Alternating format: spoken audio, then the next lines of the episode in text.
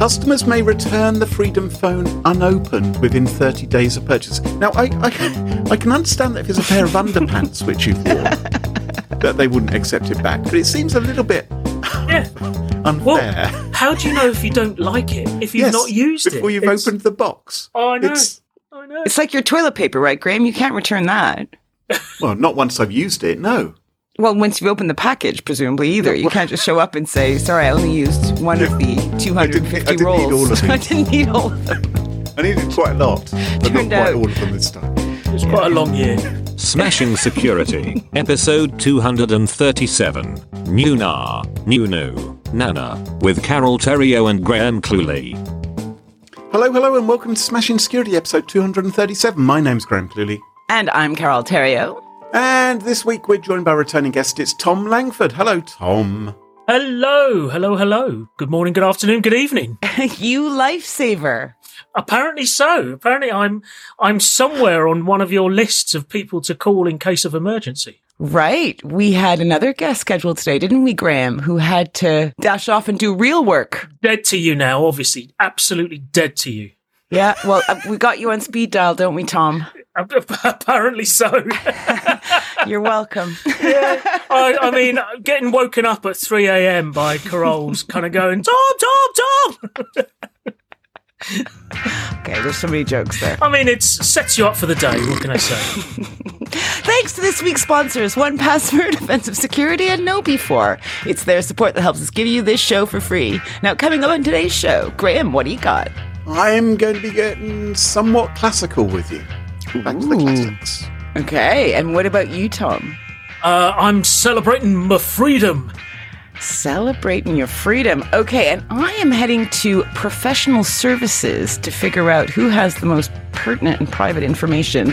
All this and much more coming up in this episode of Smashing Security. Now, chums, I don't know about you, but I love a Greek myth. That's not a... Do you? It's not a young woman from Athens with a speech impediment. Greek myth. I love all that. Didn't you love all that when you were a kid? Well, I still do. I'm just surprised we've never talked about this. Stephen Fry does a huge amount of audible books on this stuff, doesn't he? He's really good at them. Mythos, isn't it? Mythos. Yeah, that's it. They're really good. They're really good. Well, you've heard of Medusa, haven't you? Remember Medusa? Yes. Oh, she was a scary gorgon, wasn't she? I wore that as a Halloween costume once. Did you? Yeah. Did you have all the snakes in your hair? I filled them all like little socks, like nylons, and I filled them with cotton wool, and they were just with wire and what you call the wire hangers. Oh yeah, it looked great. I might do that again. Actually, that's a good outfit. I did that with one sock once, but I didn't wear it as a hat. Oh please! Oh, you need help down there, do you? Of course.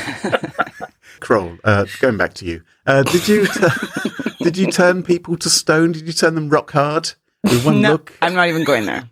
Right. Ask Tom. And you've probably also heard of Poseidon, right? Do you remember Poseidon? I remember that. Bank Holidays, BBC. I don't remember which one he did. Is that Clash of the Titans and... No. I'm talking about Poseidon Adventure. Right. Sorry, we just moved from Greek mythology. Okay. To crappy B-movie Hollywood films. Mm-hmm. It wasn't crappy. It was brilliant. The liner capsizes in the Atlantic on New Year's Eve.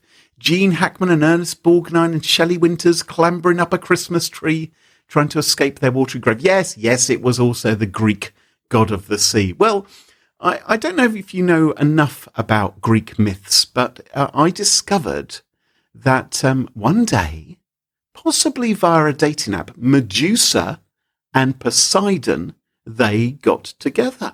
Did you know that? Ew. How did that work? Well, I think Poseidon put a bag over Medusa's head to prevent himself... Right. Having that particular problem. But from their unholy union was born an immortal winged horse called Pegasus. It's a bit strange, isn't it?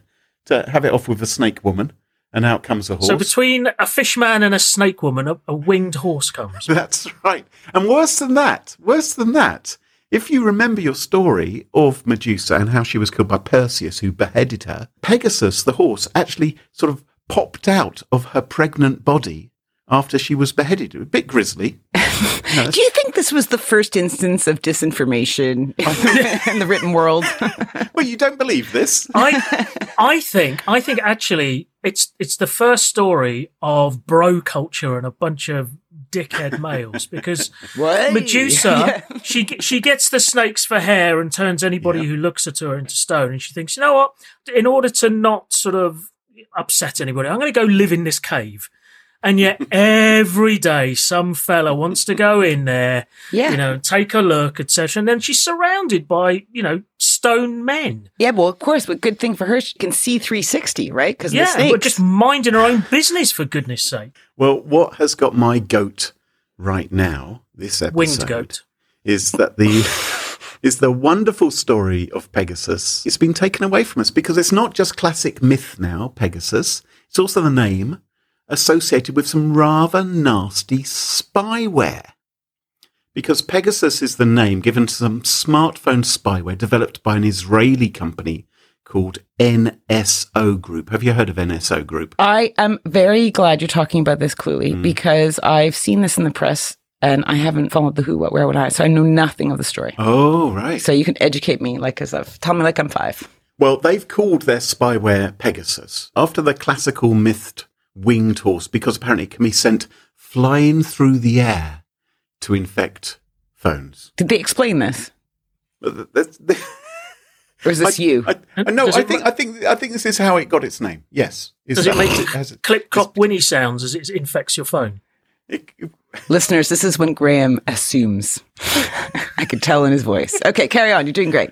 Well, Pegasus, the spyware, has been back in the news this week. It's actually been known about since 2016, when a human rights activist called Ahmed Mansour, he received a couple of suspicious SMS messages on his iPhone. And being the sort of type who was being regularly surveilled and suspected of being up to no good by the regime over there, he was smart enough to pass on these links to Citizen Lab, the security researchers there, and they looked into it. And they discovered some sophisticated malware lurking at the other end. And it was claimed at the time that he might be the most spied upon person in the world. God, can you imagine having that? God. Well, that discovery back in 2016, that prompted Apple to push out some urgent security updates to everyone's iPhone. Because they was worried that other people might be susceptible to this, may click on links and have their phones compromised. But of course, that was back then, right? And in the years since, there's been a lot of allegations about the activities of NSO Group. And information about how the Pegasus spyware has developed over time. For instance, a couple of years ago, Facebook claimed that Pegasus was being used to intercept WhatsApp communications between activists, journalists, politicians in India, all the real top people, podcasters probably as well. All the really I don't know if we'd be that interesting, honestly. Yeah. We record everything we say, so I don't know. Yeah, that's right. Anyway, there were accusations that the Indian government may have been behind the attack because of the nature of the journalists and activists and politicians who are being targeted. And NSO Group, what they say, when you go to them with an allegation, they say, oh, look. They do a little shrug. They're not French, but... No, I was going to say, yeah. They're probably... But, they do that in a kind of Israeli way. And they say, look, our products are only used against criminals and terrorists. So they shouldn't be used in any other way. And we sell it with that stipulation that no one's going to use it in any other way. And yet, over in Mexico, drug cartels, actual criminals, were using the spyware to spy on journalists. So there are journalists in Mexico who were uncovering criminal activity in Mexico. Yeah. So do you think that they might have, I don't know, ignored the end user license agreement? Well, probably didn't read it. Does anybody? Yes, exactly. Some people do. It's a bit. Even if they did read it, they could just say, no, I accept these things. Yeah. It's a bit like when you fly to America and they say, are you a Nazi war criminal? And they ask you all these questions. You say, no, of course not. Except for that one fancy dress party at university. I think that's Prince Harry. Yes. I don't think... Well, allegedly. He's moved on. He doesn't like that photograph to come out. No, exactly. He's got a tell-all book coming out, apparently, I read. Yes, that's terribly... exciting. Anyway, carry on, Graham. I'm more interested in your story. Yes. Now, do you remember Jamal Khashoggi, the journalist? Yeah. Oh, yes. Yeah. Oh, my goodness. The most horrendous story. He was chopped into little pieces at the Saudi consulate in Istanbul. He went there to get his visa stamped or something like that. Now, it's said that the Saudi authorities... used the Pegasus spyware to track and spy upon him. So it already had a bit of a bad name, Pegasus. Yeah. So what's happened this week, I hear you ask? Mm-hmm. That's why we're here. Oh, I thought you'd actually say it. That's all. What has happened this week? Thank you, Tom, for playing. Well, I'll tell you, Tom, what's happened. There has been a leak of 50,000 phone numbers. Now, normally you'd think, so what? 50,000. No, that's not what we do. Every week we make a big deal about these things. Well, 50,000 actually is not that many records anymore, is it? No, well, I mean, very sad. Every record matters. This 50,000 phone numbers claims to be a database of people of interest of NSO Group's customers.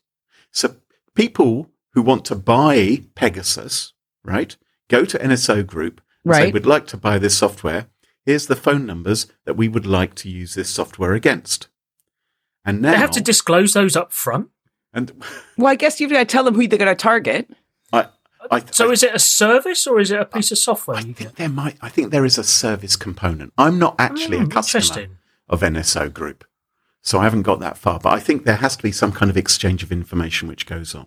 But if they'd like to send some free vouchers, you know, good for 10 uses, 10 phone numbers. So this list has come out. And what journalists around the world have been doing, they've been looking into investigating this for a while. And it's just gone public. They've been looking into whose numbers are these because we believe they're people of interest to people running the Pegasus spyware.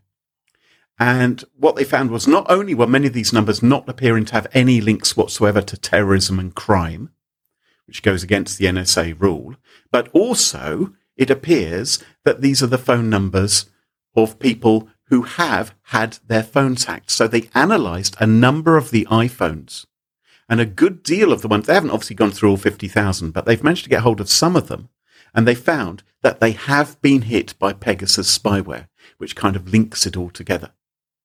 Okay, so what you're saying is there is a database that has been leaked that contains phone numbers, and it turns out that on initial research that the phone numbers are basically indicating that this device has been infected with Pegasus, right? And they've been infected by this malware, which allows people to spy upon your messages, see where you are, and this is zero-click malware. So this is an in-the-wild exploit, which is being used right now to target the iPhones of activists, journalists, politicians around the world. It means a hacker could remotely compromise your iPhone without you realizing or you even having to click on a link.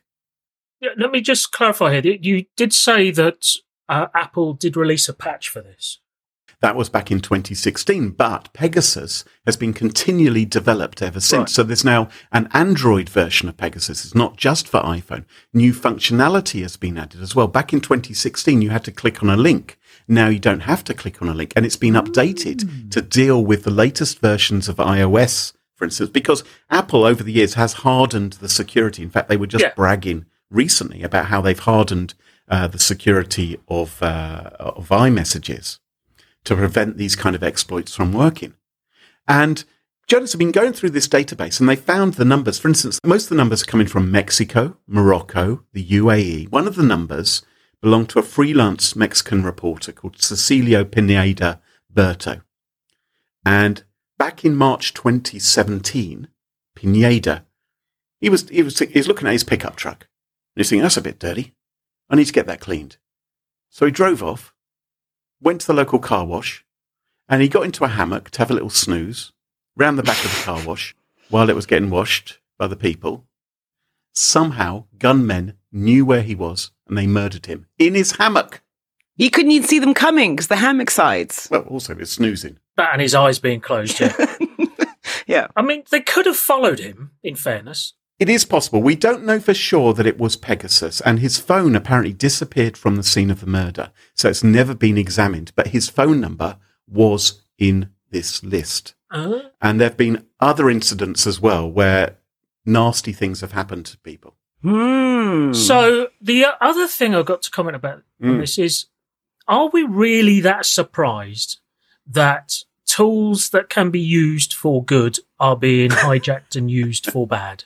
Yes, the entire premise of this show is based on that. I thought it was based on something very different. But it's like a grand piano. A grand piano can be a thing of great beauty, unless... Or I could play it. Or it's unless it's dropped on your head. Yes, exactly. And then it's a murder weapon. I haven't seen that episode of Columbo yet. No. I'm looking forward to it. If it's out of key, it's also basically a... You know, it's all murder prohibition. And it's just really, really unpleasant.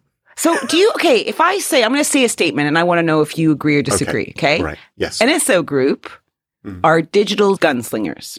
Agree or disagree? No, they are marshals who have probably... Self-appointed marshals, but who have... possibly, allegedly, any lawyers please interject, taken a few backhanders to sell their services elsewhere. Maybe not. I mean, it's pure supposition, not accusation. But they're effectively saying, a bit like Facebook, nothing to do with us, Gov. We're just selling the tool. Like, it's the guys who are using it in a way that's illegal. And they claim that they're very careful about who they sell it to. Yeah, just like, gun manufacturers in the US. Yeah. There goes 30% of our audience. Yeah. You wish. Now, one important thing to point out, a lot of the media attention about this has been around the iPhone, because there clearly is. At the moment, there is a vulnerability on everybody's iPhone, which means your iPhone could be hacked without you having to do anything, and people could spy on your messages, track you, etc., etc., right? And there's loads of attention on that. Turn it off, people. Turn it off. Well, isn't the attention on the iPhone because, frankly, it's the more secure choice generally. And so if they put their effort into breaking up the iPhone security, or at least subverting it, even for a short period of time, the payoffs will be greater, because people who do care about that security will be using an iPhone over a vanilla Android. I tend to agree with you. iOS is more locked down. The other point which the researchers have made is that the security advances which Apple have built into the operating system actually leaves more forensic clues to determine that it has been hacked. So with Android, it's easier to clean up after yourself and not make it appear that it's been hacked. So it's actually harder to tell. Now, should you be worried as an iPhone user about this? Well, probably not. You're probably not targeted unless you're... probably not important enough. That's what you're trying to say to our listeners. Exactly. And neither are we, most likely. It costs money to put this thing on your iPhone, right? It's not... And probably not pennies. But if you want to look, Amnesty International has released a tool which can help you check if your iPhone has been hacked. But it's not very easy to use. It's very much command line. It's kludgy and clunky, and you've got to be a bit of a nerd, and you've probably got to go quite... Are you offering your services to our listeners? No, I'm not. No. Bring your iPhones round to me. Form an orderly queue, socially distanced, please. Get your £10 notes out. And I'll have a look at them for you. Tom, what's your story for us this week? Well, it's somewhat related, because we all know what it's like to have our free speech curtailed, right? We all know that these trigger-happy tech companies will ban you for the slightest thing. I mean, Donald Trump is now suing Twitter and Facebook and others, etc. He knows all too well, that they'll just happily censor everybody. And we all know what it's like when our favourite apps, like Parler or whatever, are just removed from app stores because something about, free speech and blah, blah, blah. And you're freedoms. A big user of Parler, are you? And Gab, and are those some of your favourite? What are your favourite apps? What are the ones you most commonly use, Tom? Which would cause you most trouble if they disappeared? Do you know what? I'm looking at it now. Well, there's my Lego Star Wars one. That's probably going to be a bit of a trouble. The one that allows me to unlock my car. That's going to be a bit of a problem. And probably Twitter. You've got an app to unlock your car? Yeah, haven't you? Well, no, I have a key to unlock my car. Why do you need an app to unlock your car? You probably don't have a key, Graham. You have a button. Well, same thing. A key fob. So a button. So your key sends an electronic signal over the air to your car. Yeah. Yes, but I'm close to it when it happens. So am I. Why would I want to unlock it when I'm in the town, over the road from? Can it start your car? Sorry, this is something of a digression, but if you've got an app, yes. Presumably that app, does it use the internet? It can do, if you wish, yes. I see. Absolutely. Yeah. Interesting. It's not really. Carry on. Okay, Tom. Right. Okay. Anyway. So there was another little segue just to bring these diverging stories together. There was a chap who you may recall called Eric Finman, the self-proclaimed youngest Bitcoin millionaire. A young American chap. He, became a millionaire at 18 after investing in Bitcoin. As you do. Yeah, etc. Blah, blah, blah. Anyway, so he felt somewhat aggrieved at all of this censorship and cancellation culture that was going around. And he tweeted just the other day, "Today I'm announcing the Freedom Phone." Fuck yeah. "This is the first major pushback on the big tech, capital B, capital T, companies that attacked us for just thinking different." He timed it with Freedom Day in the UK as well. Exactly. Uh-huh. Not a PR numpty. It's almost like you know what you're doing, Carol. So complete with its own uncensorable app store and privacy features, all uppercase. "We're finally taking back control," and then a little link to freedomphone.com. So please, given the visual medium of this audio-only podcast, please do go to freedomphone.com. Oh, it's like there's an American Stars and Stripes flying a lot. Flapping in the wind. Freedom Phone, completely uncensored. Buy it now. $499.99. Exactly. It looks remarkably like an iPhone in that picture. It's a very smart-looking phone, but keep scrolling down. Okay. All the way down. So ban-free, uncensorable app store, preloaded apps. Yes. I think Parler is one of them. A free speech-first operating system called Freedom OS, and your privacy guard, say hello to trust. Now, would you like more information on this? Specs, what is trust, what does it do, what's Freedom OS based on, etc.? Right. Mm-hmm. That's it. Yeah, I'm looking. There's all the buttons say buy it now.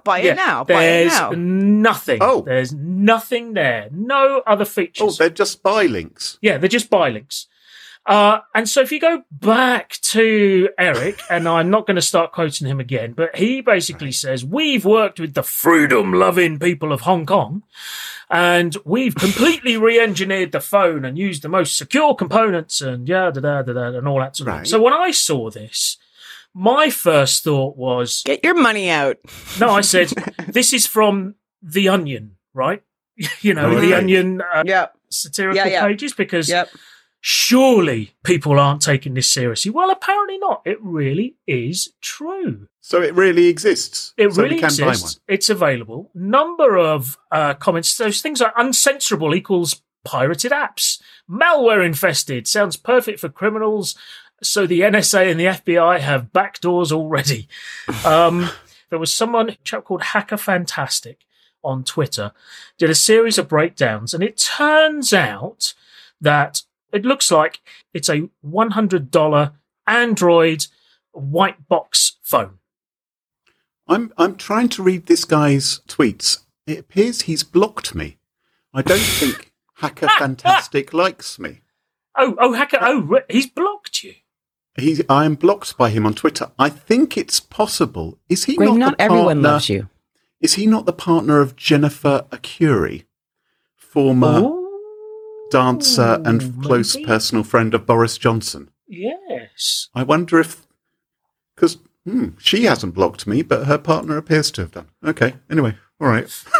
Did you give us some money? But I can't.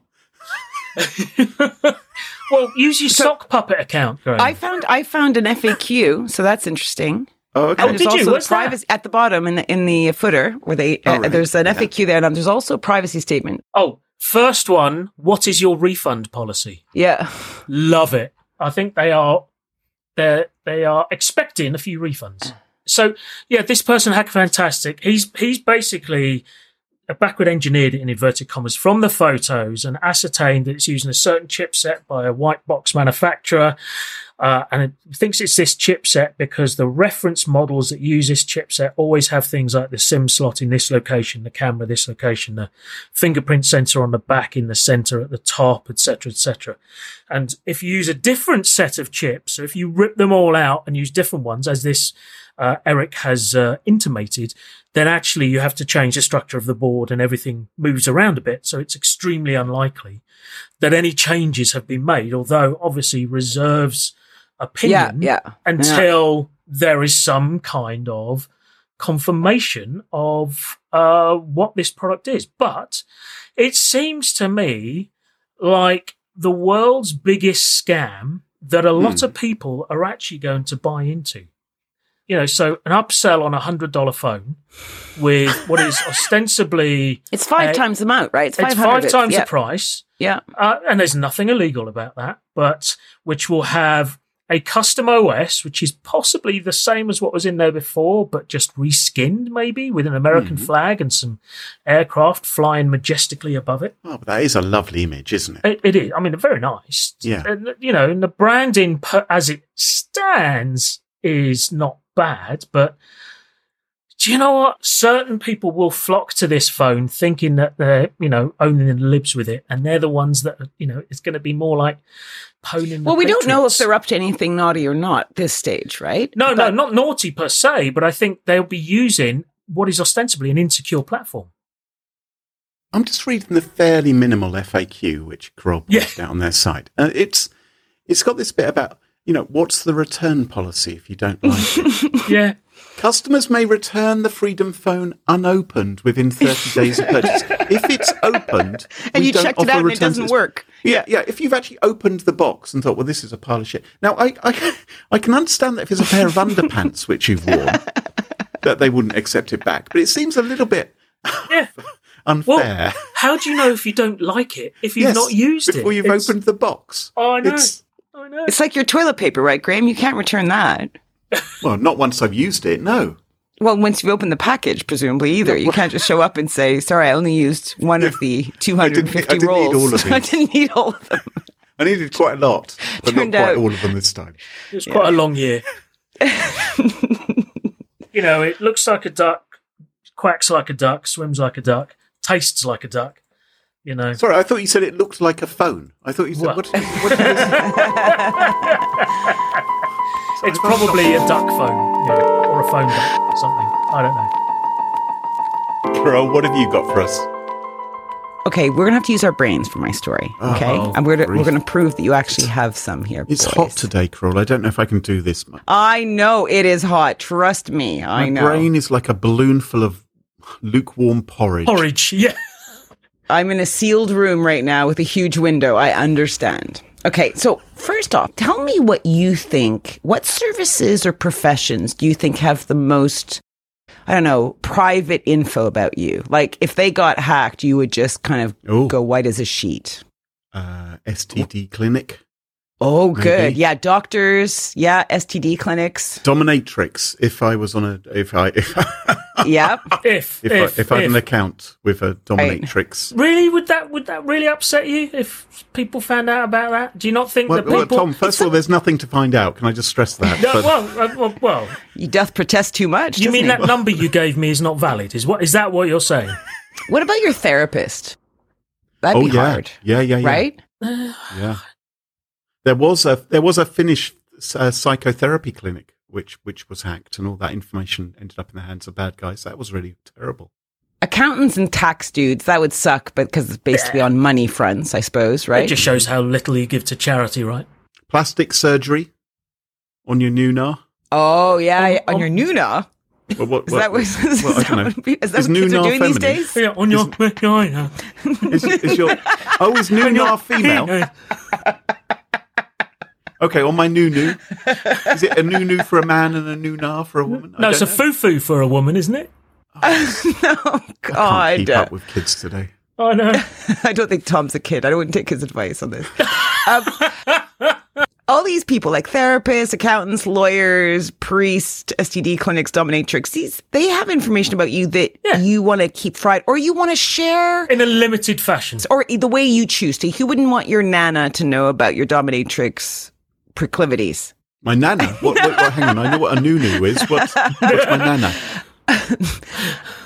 It's your moneymaker, Graham. It's what you sit on. And like a lot of these, other than the dominatrix in this story that has shown up, like lawyers, therapists, accountants can lose their jobs, right? If they don't represent you properly. So as this show is vaguely security based, let's pretend one of you or both of you are the head honchos of a ransomware crew. Okay. Mm-hmm. Oh, bad guys. Yeah, you're the bad guys. Tom is bald, so that already makes him slightly evil in my eyes. Let me grab a local alley cat to stroke on my lap while we do this. And what profession would you try and hit first of the ones we talked about? Like, what profession? Like, ransomware is all about the money. Healthcare? Absolutely. Smashing Security is now giving advice on who ransomware gang should target next. Absolutely. That's what you're doing. I'm not giving advice. I'm just saying what you would do. No, you're suggesting we come up with some suggestions for them. We're like the NSO here in the sense that, you know, we merely provide the information. What people do with it is entirely up to them. So, yeah, I'd hit healthcare because they have lots of sensitive information, take lots of people's money, but never spend it on security. But it doesn't really win the hearts and minds of the folks that hear about it afterwards, right? Hearts and minds of who? Well, like, for example, if a bunch of richy rich people at a swanky law firm, if a law firm gets hit, you might not feel as bad as if it's a bunch of cancer patients that can no longer get their meds because the machines have been screwed. I'm a criminal. I think there's optics is what I think there is optics from the bad guy's point of view as well. Do you? Do you really think so? I'm a criminal. I'm bad, whatever I do, yeah. I think they do. I think some do. I'm bad. I'm really, really bad. I would argue that lawyers are the ticket. Like, lawyers are a good ticket here because... Are you representing, you know, a ransomware gang or something from a PR perspective here, Carol? No, because I'm really frickin' moral. Lawyers, because they, you know, the prestigious ones, they swoon over their rich clientele, trot them out whenever possible to lure in new clients, so you know who's on their books. Not maybe everyone, but you know a few. Mm. And people seem to open up to lawyers and give them, you know, give them a service fee every month, you know, if you're using one regularly. And lawyers care a lot about reputation and trust, so I'm wondering if they would be more likely to pay the ransom to have everything shut up, you know, like, don't... Well, maybe. It's a very good point as well, because actually also the lawyer's clients will also be flush with cash, potentially. Yeah. And you can also hit them too. That's the information you want. I mean, I'm guessing that's what you want to either nab or lock up. So let's say, boys, that your law firm, you guys are, you know, swinging around with lots of cash, and your law firm that you trust with all your financial business and even some personal goings-on gets hit by ransomware. Oh, hang on, we're good guys now. Now, are we still criminals yet? Because we were the ransomware gang now. I know. We're swapping sides, right? So now... Oh, right. Pivot. Pivot. Yes. Okay. And so what would be the things you'd want to know? Like, if you find out your law firm's been, you know, we've been... Have they got my data? Have they got our emails? Anything we've said to you, is that now in the hands of criminals? Mm-hmm. What the hell's happened? Yeah. What do they take? Yeah. Okay, what do they take? Okay, that's a good question. Anything else? What version operating systems are you using on your systems? Because that'll tell me pretty much how much data they've got. Because if you're using Windows XP, then... Which service pack do you have? Why would you care about that? Because if they're using... I don't think they tell you. You don't care. Let me finish. It might be your show and all, but blimey, I'm the guest. VIP guest. So if they're using Windows XP, right, then... I've got a case for gross negligence against my lawyers. Yeah, okay. So you go to another set of lawyers. Who might then lose my data. Exactly. Would you care about, like, how they got in? I don't know if I would. No? I don't know if I... No, I don't know. Would you care about what they're going to do about it? if you're unhappy with what information, if it has an impact on you? Yes, of course, absolutely. Okay, yes, I definitely would want to know that, and I would want to know that they knew how they'd got in and that they were going to stop it, and how long they'd been in there for. Ooh, right. Yeah. Yeah. I love when they really kind of come clean, right? Say, on this date, this happened. We noticed at this time. We then did this. We didn't. I love that. So this week we learned that a so-called prominent and I assume very expensive law firm was hit by ransomware earlier in the year. Yeah. And in the show notes, I've put in their statement that's on their website, and I've highlighted some key areas, but I want to know if you think what's good about this and what's bad. Like I'm thinking people are listening to the show and this is going to happen to people where they're going to have to inform people. Yeah. You know what? We've been hit by ransomware. What's leaving a bad taste in your mouth here, if anything? Oh, I'll tell you the first thing which annoys me. So I'm reading this right now. I imagine we're going to put a link to this in the show notes. Yeah, we will. Definitely. Yeah. I'm reading this right. It looks like it's been written by a lawyer. It's so boring. It says, Campbell, blah, blah, blah, blah, blah, is providing notice of a recent data privacy incident. I think that's very interesting, though, that title. So the title, let me just read it out correctly so people can know. So Campbell, Conroy, and O'Neill provides notice of data privacy incident. So that is a kind of key word because you're going to look for ransomware hack, ransomware attack, or victims. Yeah. And there's nothing in there. So I found that quite interesting. They've got anti-SEO people working on it. The following notice includes information about the event, steps taken since discovering the event, and resources available to help individuals protect against potential misuse of their information should they feel it is appropriate. I'm already bored. No keywords. Yeah, that is fascinating. It's quite dull. So they say it all happened on the 27th, right? So that's a long time ago, like 5 months. 27th of what? 27th of February, 27th of February, 2021. Wow. So that's a long time they took to kind of... That's about right. Upwards of 9 months in most cases. Oh, so it wasn't that they were hacked then. That's when they became aware of it. Yes. So for months they've known about this. And they've only just said? Mm-hmm. And they say at the end, Campbell's providing notice because investigation thus far determined, okay, so now 5 months on, determined that certain information relating to individuals, i.e. you guys, the clients, was accessed by the unauthorized actor. So you want to know what information they stole. Graham? Yes, please list out and tell me if you'd be worried. So what information was involved? So we want to know what data has come out, okay. We cannot confirm if the unauthorized actor accessed or viewed any specific information relating to individuals. However, we determined that the information present in the system included certain individuals, names, dates of birth, driver's license numbers, state identification numbers, financial account information, social security numbers, passport numbers, payment card information, medical information, health insurance information, biometric data, and or online account credentials, i.e. usernames and passwords. Passwords. So basically, people use lawyers as a kind of online vault for passwords, right? Because they can go and access these accounts as well. Like that is worse than what you give any other profession, I think. Like you'll give your therapist some of that info, but not all of it. Yeah. Yeah. Like everything is in there. So what they said was, we're not sure what was taken, but here's a list of data that we hold on you just in case. Yep. And we can't confirm or deny that they've seen this, taken it, or will do anything with it. Jesus Christ. And it took them 5 months to work. They could have announced that the day after, and right? It would have still been true. But don't worry, the next paragraph, what we are doing. And then we get that famous sentence that we love. Campbell is committed to and takes very seriously its responsibility to protect all data entrusted to us. Ah. So ongoing commitment, we're going to up our game, watch the space. It's all a bit waffly. It's not really very much in the way of detail here, is there? Yes! But also, if they take it all so seriously, why were passwords there? Like, were they encrypted? Probably not. Were they hacked? Well, if probably they were encrypted, it wouldn't have been lost, if you see what I mean. If they were just hashes or whatever. Yeah, then hashes, yeah. That's fine, but... Ugh. Now, you've been paying your lawyers, right? You've been paying these guys. Let's say they've been paying them $5,000 a month, right? And they've been, your dutiful lawyers with all your passwords and your passport information and your SIN number and all your stuff. What do you do like at this point, right? So you're reading this and you're thinking, well, what do you give me? What's the kickback? Because this kind of sucks for me in a big way. Right. Yeah. How are you going to help me? Yeah. I know what they're going to give them.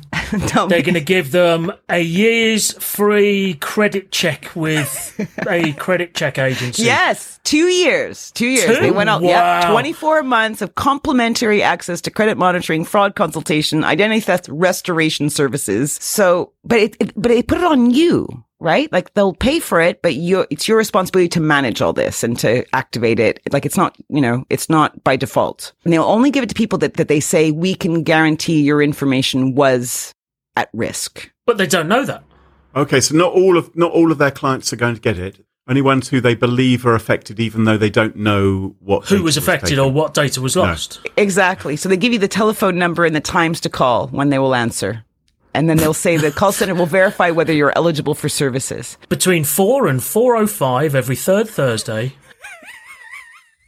And then they say, they don't stop there. They also say, hey, this is how you can help monitor your accounts. So there's a load of stuff you can do. Get one free credit report annually to check. If you've used that already, oh, well, too bad.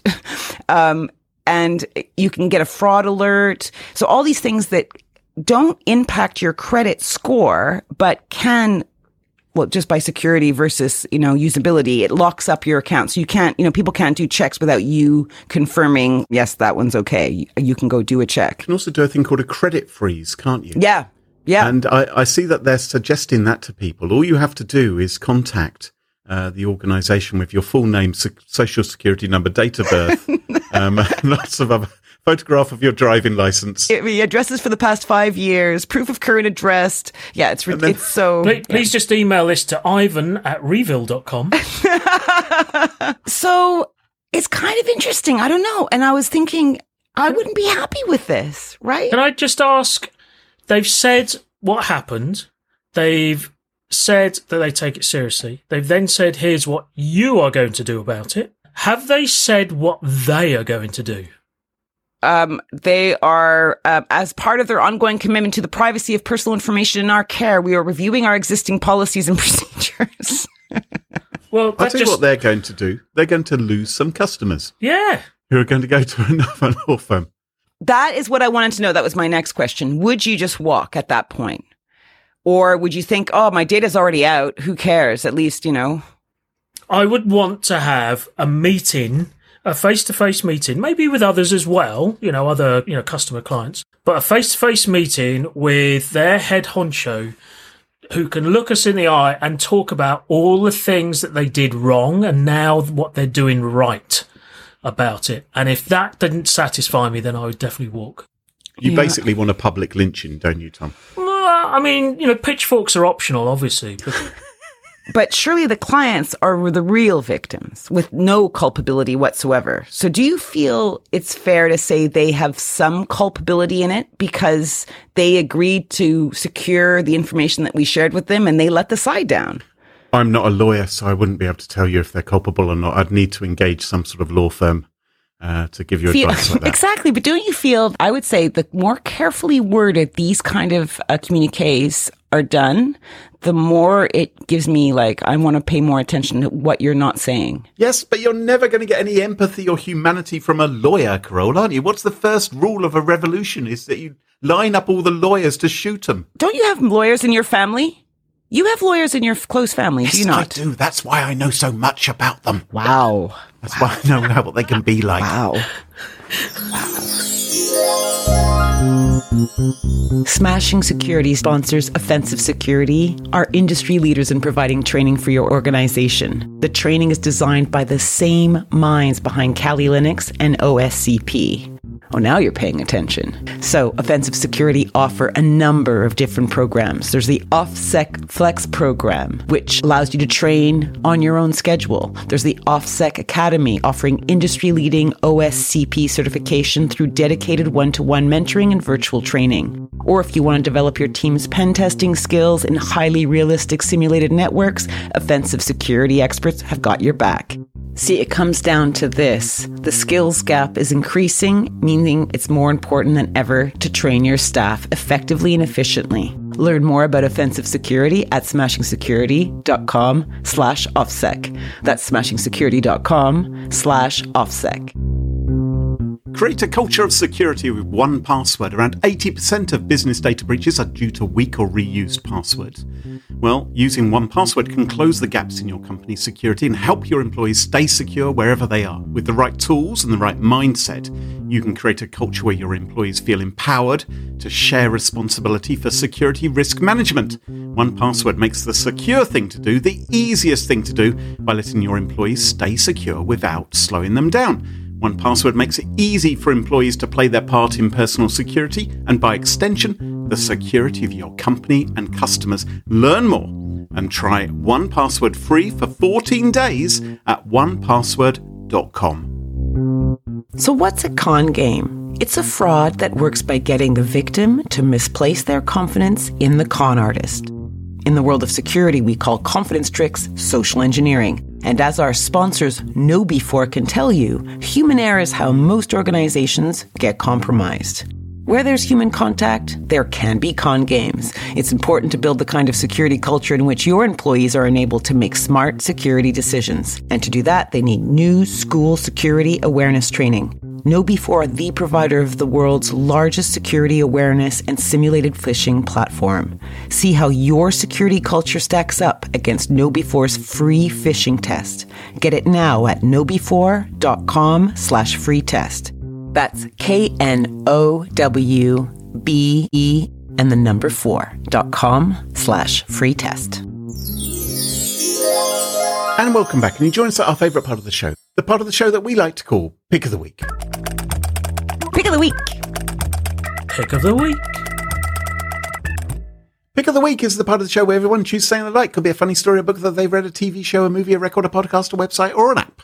Whatever they wish. It doesn't have to be security related necessarily. Better not be. Sound like in harmony there. Wow, amazing. My pick of the week this week is not security related. Instead, it is a love story. What? Ooh. Yes, it is a love story. You went soft on us. Are you talking about Columbo again? It's not about Mrs. Columbo or anything like that. It is a love story about Randy Santel and Katina DeJarnett, how they met and fell in love. Are we supposed to know who they are? Let me read to you the opening paragraph of the article, which will put it in some context. Okay.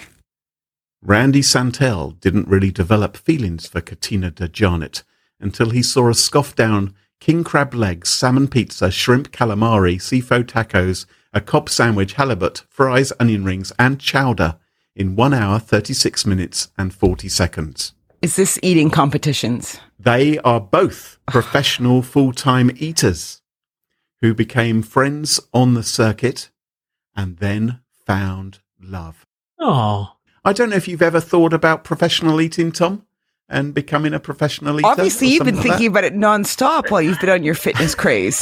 This explains everything. Well, it's a heartwarming story on Wired, which I read, and I thought that's rather lovely. And it tells the story of how they make money eating and the amounts which they eat. And they have millions of YouTube subscribers and Facebook fans and have somehow managed to monetize this. And people love to see these sort of things. Anyway, they found each other and fell in love. And so I read that story, and I will put the link in the show notes, and you can read more of this. Yeah, I don't know how I feel about eating competitions. I'm not comfortable with them, and I don't know why. Yeah, it's not the 50s anymore. Yeah, and I don't judge the people that like it. You sound pretty judgy to me. Okay, I'm not trying to sound judgy. I just think I'm with you, Carole, on this. I have to say, yeah, I wouldn't want to go to an eating competition and watch. I might have some morbid fascination, but then it would be more. I wouldn't repulsion. I wouldn't like that either, right? But what about love? Isn't it good? No, love's great. People can find love in all kinds of places. Yeah, maybe they could have found love in a park, rather than sat in front of half a ton of food that they eat within an hour and a half. That produces vast amounts of waste. Do you think they're ever sick? Do they have a sick bag by at all times? Just. Katina says she's never actually thrown up as a result, but I think Randy sometimes has. He visits the vomitorium afterwards. Yeah. Well, anyway, I think, it's good that they found love and I found this is evidence that Graham has a heart. Is that what you're saying? That's what I'm saying. I'm just producing evidence today that I have a heart. After the abuse I've had recently for some of my picks of the week, I'm just trying to give you something a little bit different. So that is my pick of the week. Tom, what's your pick of the week?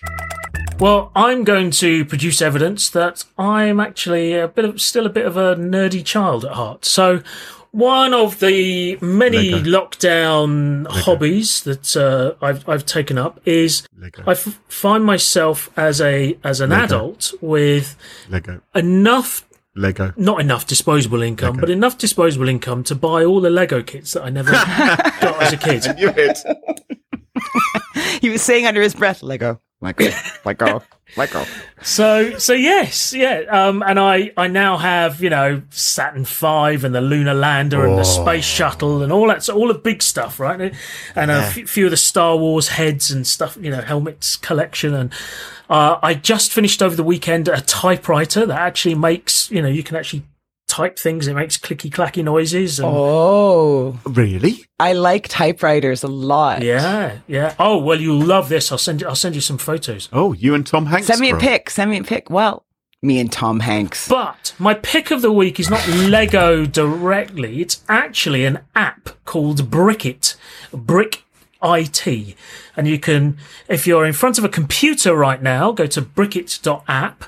It will give you even less information than the Freedom Phone because it is quite literally an app. But what the app does, and this is the really cool tech part, is you lay out the Lego that you have, all of the pieces that you have on the ground, spread them out a bit, hold your phone up to it, press the scan button. It scans all the Lego you have, identifies what each piece is, what colour it is, and then suggests things that you can build with said Lego. Even to the point where it will point out where the particular piece that you need is in the pile. Okay, that's Graham. This is Tom's one. Let's stop the show. Tom's one. This is a first version. It's only on iPhone, not on Android. Probably a security thing. But at the moment, you can only build stuff, build sort of non-Lego ideas, for want of a better term. But I believe that there will be in the future. You could lay out the stuff for your motorized AT-AT walker, and then it will find everything for you, and then give you the instructions for how to make that in the future. That's possibly coming down the line, but right now it will categorize. I believe it will also, start to create a list of what you've got and all that sort of stuff.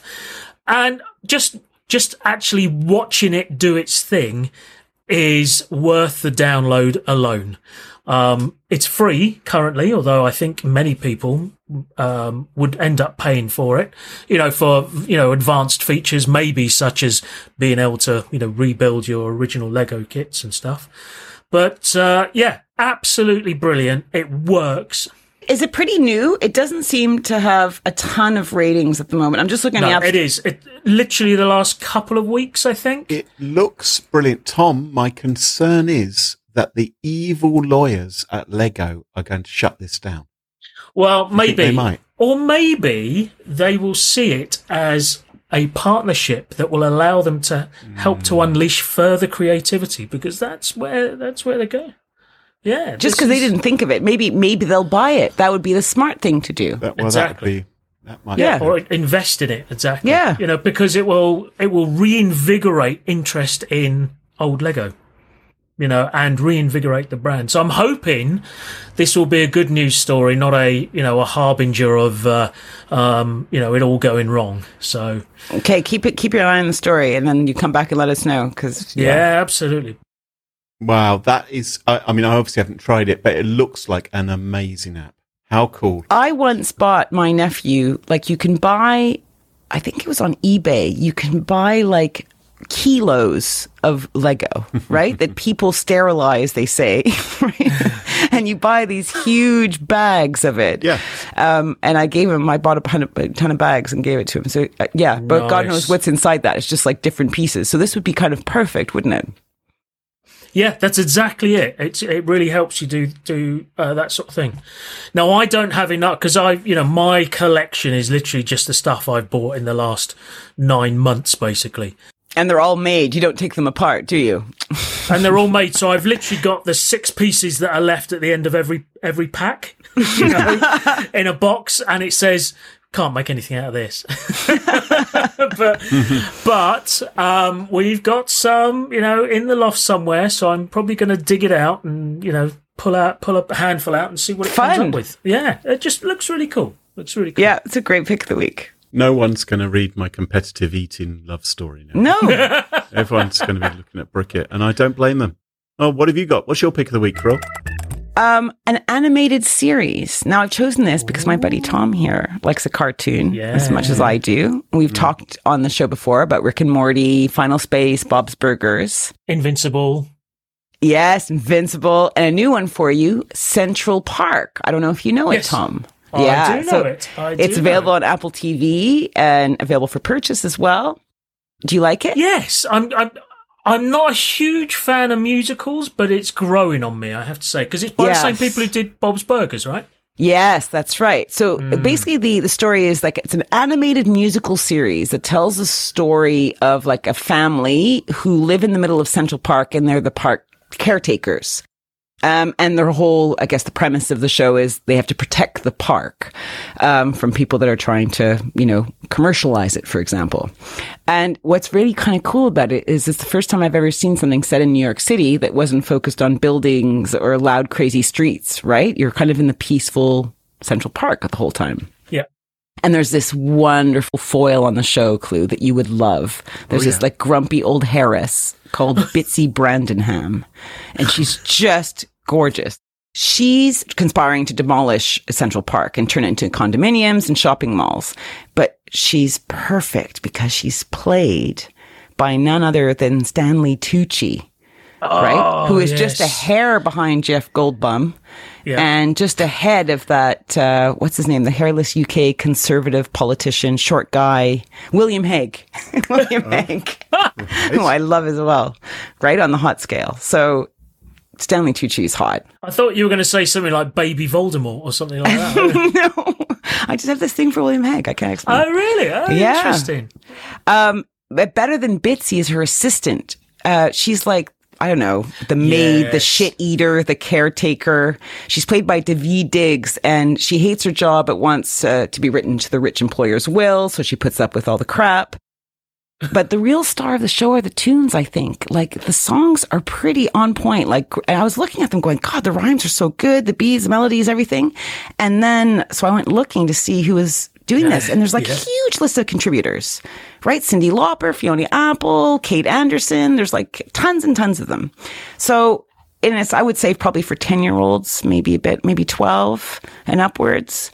Check it out. Central. Up to at least 50. To at least 99. Yeah. So check it out. It's called Central Park. I'm seeing it on Apple TV at the moment, but I think you can also buy the series in places potentially, or probably from Apple TV. So check it out. It's very good. I'm going to get back into it. You should. The second series, I think, is even better. Very, very cool. Sounds great. Well, that just about wraps it up for this week. Tom, I'm sure lots of our listeners would love to follow you online. What's the best way for folks to do that? I'm on Twitter at Tom Langford. That's Tom with an H.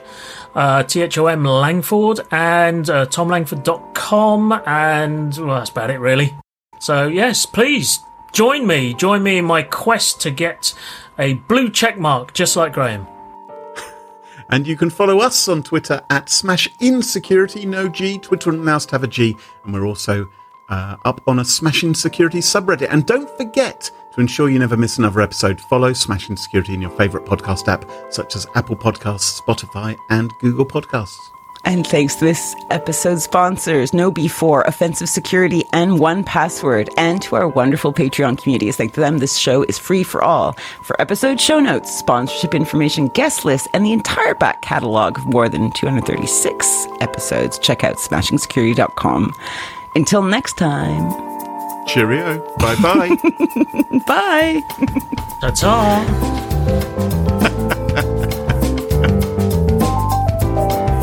No, you know what's not weak, Carl?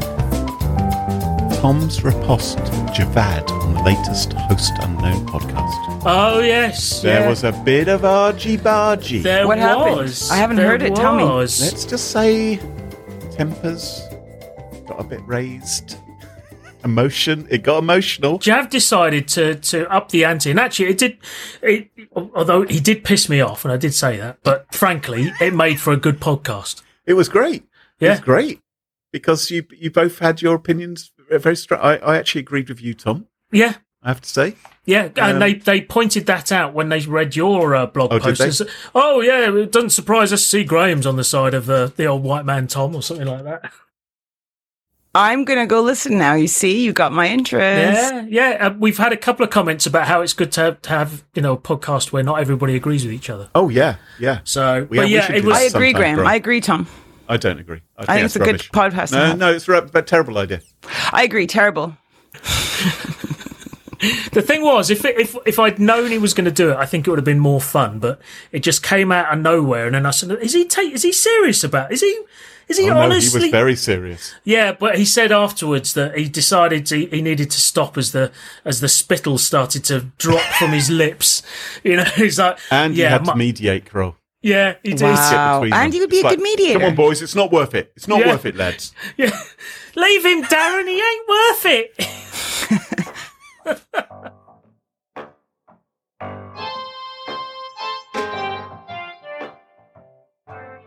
Hey everybody, Carol here. Now I've got to do this week's review selection really quickly because someone is using a chainsaw nearby.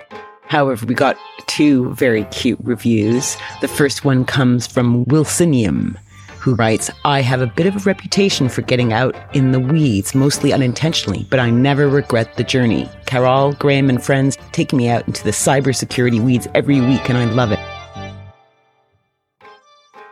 Thanks for all the episodes full of warnings about which IoT wearables to avoid, apps to avoid or delete, and what happened to the eccentric players. Best of all is the rich history brought to the table with a colorful sense of humor shining a light onto some of the not-so-great tech out there. Thanks again for all the hard work and dedication put into each episode. Wow. That's positively swoon-worthy, Wilsonium. And we also got another delicious review. This one might have been from a baby or toddler who was playing with the phone. The review gives us 5 stars. The title is XX and the message is SDD. And it's from EEJFGNJH. So, thank you very much. And you guys stay safe out there and see you next week.